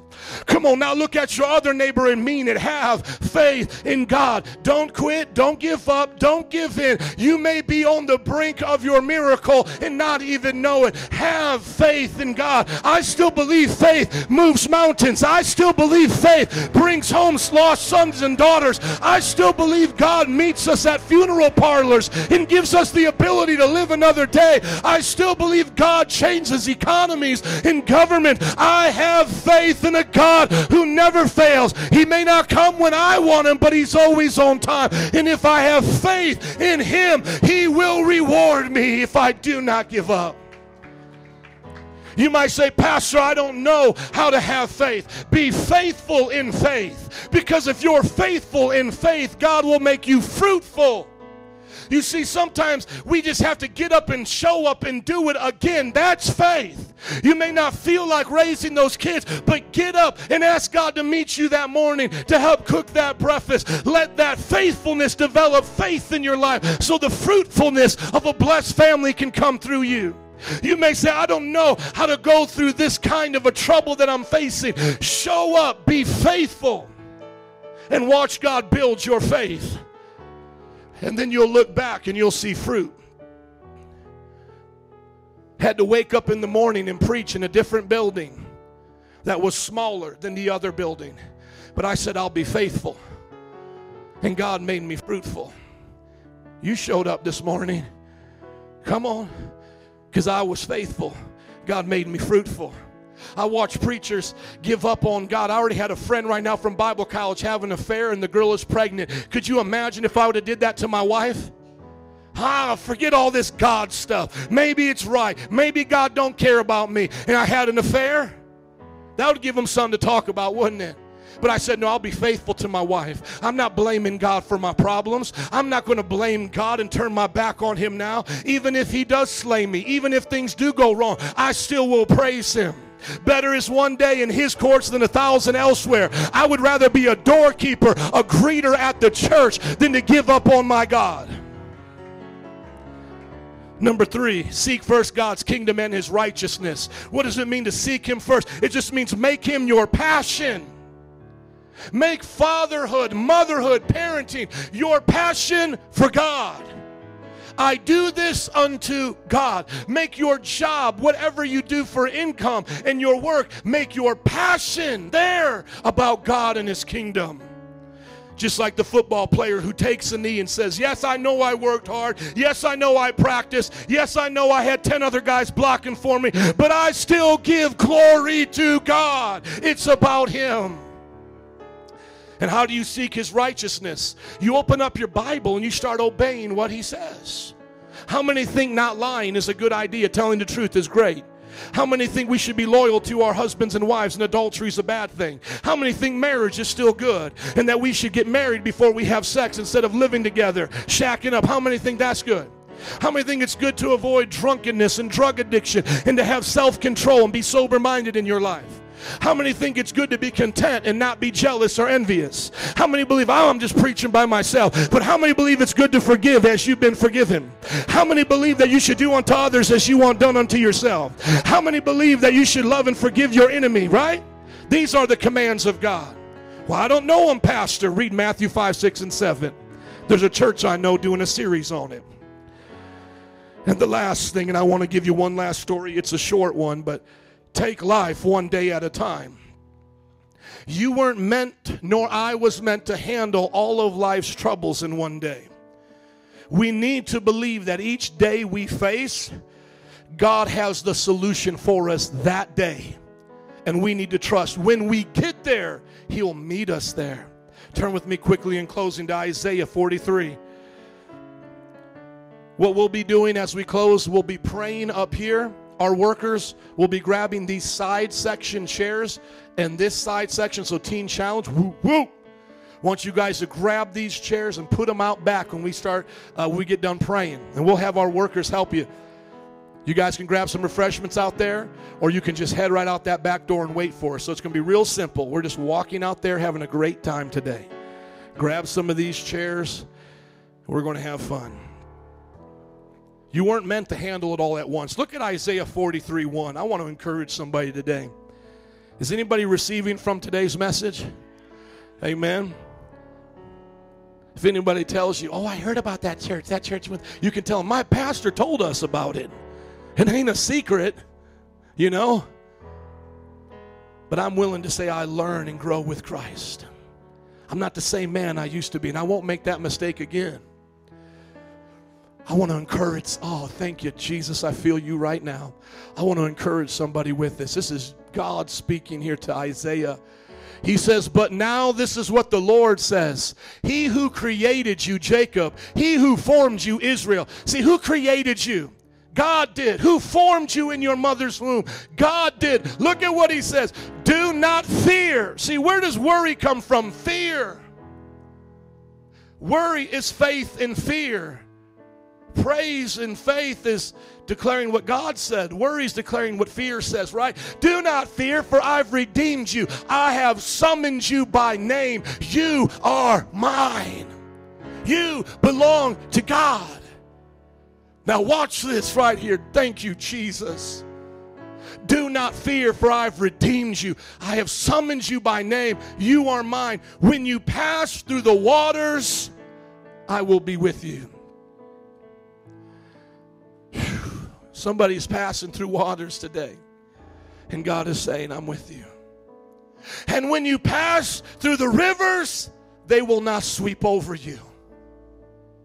You will feel them coming against you. You will feel life's troubles all around you. You will hear the sound of others drowning. But it says, God promises you when you pass through these rivers, saints, it will not sweep over you. And when you walk through fire, you feel like your life is being tested. You're in the dorms. This dude's gotten on your nerves. This one's gotten on your nerves. Your family's gotten on your nerves. All the fire of trial of hell south. This is what God says. The flames will not set you ablaze.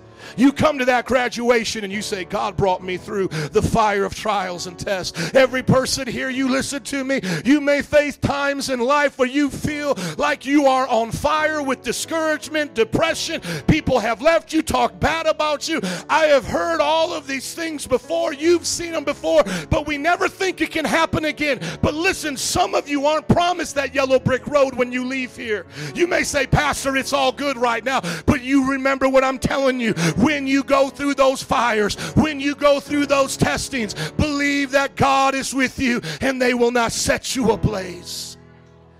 Has it always been easy? No, but it's been worth it. Have I ever doubted? Yes, but I've been faithful. I'm still here. Give you this story in closing. Would you stand, please? I want you to hear this. Altar workers, would you come? Thank you for your patience. Corrie ten Boom was an awesome missionary. She was from the Netherlands. And during World War II, her family brought in the Jewish people like an underground railroad to her house to avoid persecution. Anybody ever hear of Corrie ten Boom? All right, I'm glad I'm telling the story because y'all gonna learn. Awesome woman of God. Her parents owned a store. She lived upstairs with her family, and they would bring in the Jews, just like Schindler and Schindler's List. And after the war was won by the Allied forces, Netherlands was set free. This young lady had such a call on her life to help people that she began to become a missionary to some of the world's most dangerous places. So instead of being a young lady who had gone through so much trouble in life and going to move by Boca Raton or Fort Lauderdale, she said, I'm going to become a missionary in Africa. I'm going to go to the places that are dangerous. And in one of the places that she went, God spoke to her heart and said, These, she was in Africa, she said, Some of these Africans that you're speaking to now are going to give their life for Jesus after you leave. They will be murdered. Just like you see with the Muslim terrorist Boko Haram. I've wrote a book on Islam if you want to know the answer, it's Jesus. But just like these Muslims in Nigeria killing their own people, she was told by God, These people will die. Many of them are going to die. And she said, God, what do I preach to them? How do I prepare these beautiful people to lay down their lives for you? And God gave her this story. It has ministered to me, and I pray it ministers to you. It's a very simple one. God told her, God said to her, when you were a little girl, and your dad would send you out to the store to go buy things, did he give you the money right when he told you he was going to send you? Or did he give you the money at the door as he was sending you? And she said, Father, you know, my dad would always give me the money right before I left. We may know that we're going to the grocery store this week. That, that may be my chore, but I would not get the money from my father until that day it was needed and I was standing at the door. He said, I want you to tell these Africans that are here. I need the, the notes up because I got to end on her quote. He said, I want you to tell the Africans that are here, you may be scared now, but there's nothing to worry about. Because when you come to the end of your life, when everything seems like it's falling apart, I will be with you then and give you what you need to make it through.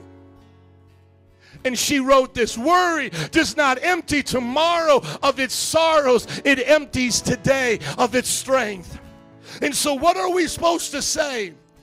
Even in the face of death because I've done funerals. Even in the face of you losing your company, I have met men at these altars who have been in business for 20 years and lost it all and are now working at some insurance agency as the bottom of the ladder. I'm telling you, no matter what you face, the day you face it, God will meet you there. So don't worry about it now. His strength will be sufficient for you. Let's pray. Father, I thank you today for your message not to worry. I can only say what you said. And I repeat your word back over your people as we pray. You told us don't worry about life because it's so much more valuable than clothes and food and all of those things. You told us to look to the birds and to flowers to be encouraged about how much you care for us. And God, you told us that the key to not worrying and fretting and being just overwhelmed and burdened in life is to seek you and your righteousness. And today, Lord, no matter who hears my voice, I pray that's what we all do. No matter what they're going through, no matter what I face, that's waiting for me next year or two years from now, whatever possible tragedy I may have to go through, I pray I'll remember this message today. To always trust you that when I face it, you will be there. Every head bowed and eyes closed. I just want you to pray right now in your own words. No one's calling on you or calling you forward. We end with you coming on your own free will. But right now, where you are, I just feel some people need to lift up their worries and burdens to Jesus. So I'm not calling you down. We're not praying for you right now. I want to ask you to pray. Give God 30 seconds. Band, would you sing something prophetic over this congregation? Come on, you're going through a worry. Ask God to take it. Ask God to give you faith today, a promise in His Word. Jesus. Jesus. We lift up our burdens to you. 15 more seconds. Worry will not have me. Come on, say it if that's what you're going through. Say, Worry, get behind me. You will not have my heart. Worry will not take over my family. Worry will not take over my job. Jesus.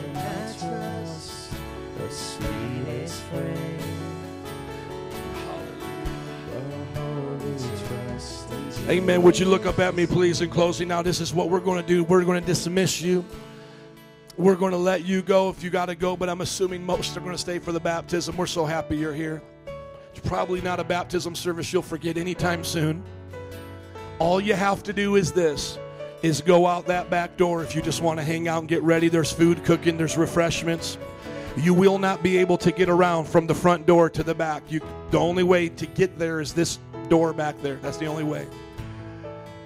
But before you go and do that, we're going to meet you there. We won't take your time. Trust me, I want to get in the water right now. I am sweating. It's going to be a blessed water after I get in there. Just think of it as fresh anointing. My pastor blessed the water. I'm like melting. We're going to do that. But before we do, here's how we end our service here. It's real simple. I'm going to say, You're dismissed. God bless you. Have fun. But if you want prayer, would you come up here and let us pray for you? If worry's been really worrying you, would you let us pray and ask God to bless you? Or if you have a sickness in your life or a financial trouble or you want us to pray for your family, would you let us do that? That's what we want to end doing, okay? Otherwise, you are dismissed. Father, we thank you for today. We ask you to bless everyone here. May we all know and love you and not worry, but place your word above our problems. In Jesus' name I pray. Amen and amen. Would you bless them one more time, church? Come on, slap your neighbor high five and say, Don't worry about it. Amen. You may come for prayer if you need it now. Band, would you lead us? Otherwise, you're dismissed. Ushers, help them go out the back door. Woo! It's a good day. It's a good day. Come on, saints. Go in victory. Or let us pray for you.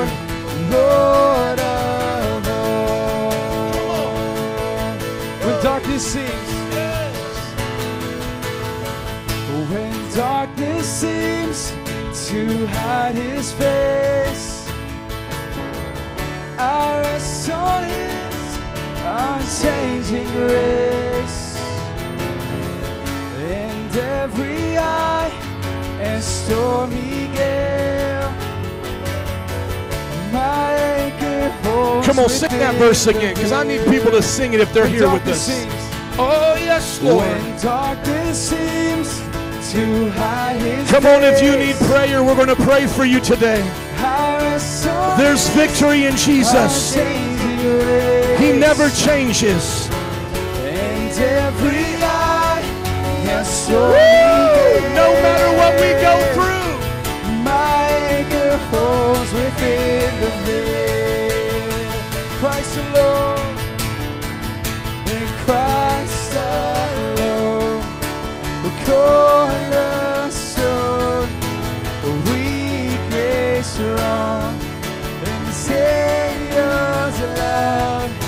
But through the storm, He is the Lord, the Lord of all. Christ alone. Come on, shout it out if you can hear me. Oh, if you can sing it today, sing it, saints. Oh, He'll make us strong through the storm.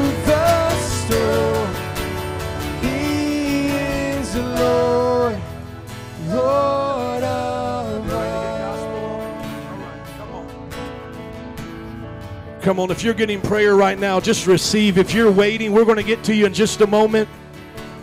But we're going to keep singing this. So whether you're in the sea area or in the altar area waiting for prayer, would you just sing this in your own words? Christ alone, my cornerstone. That's what I build my life on today. Come on, just the voices. Let's sing it out. As a prayer for all those who need it today. I know I do. Yes. cornerstone. Yes, Lord. For weak made strong. Today we're strong in Jesus. Love through the storm. Oh, through the storm. He is Lord. You are Lord. Lord Come on, Adam, sing it one more time with me. I need to sing it. in Christ alone. Cornerstone of Metro Praise International. Cornerstone of my family of six. Cornerstone of my life. Through every storm. Oh, you are Lord. Lord of all. Jesus, we thank you for everything. We thank you that through trials and tests, you show us that your will and power is always the best. When others leave us, you won't leave like the rest. You will always be by our side, letting us be held close to your chest. Hallelujah! Hallelujah! Hallelujah! Victory in Jesus. Woo! Come on. Yes.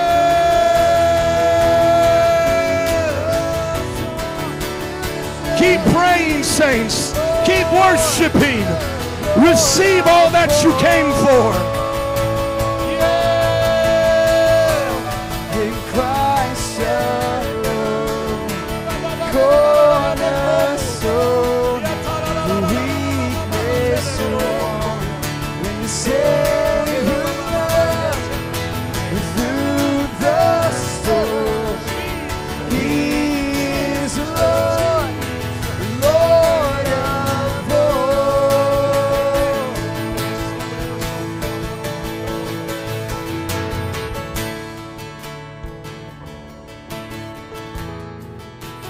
After party.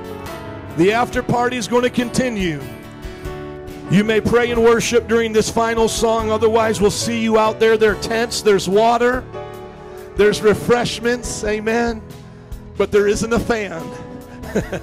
the only fans are inside. Praise God. I'll see you there.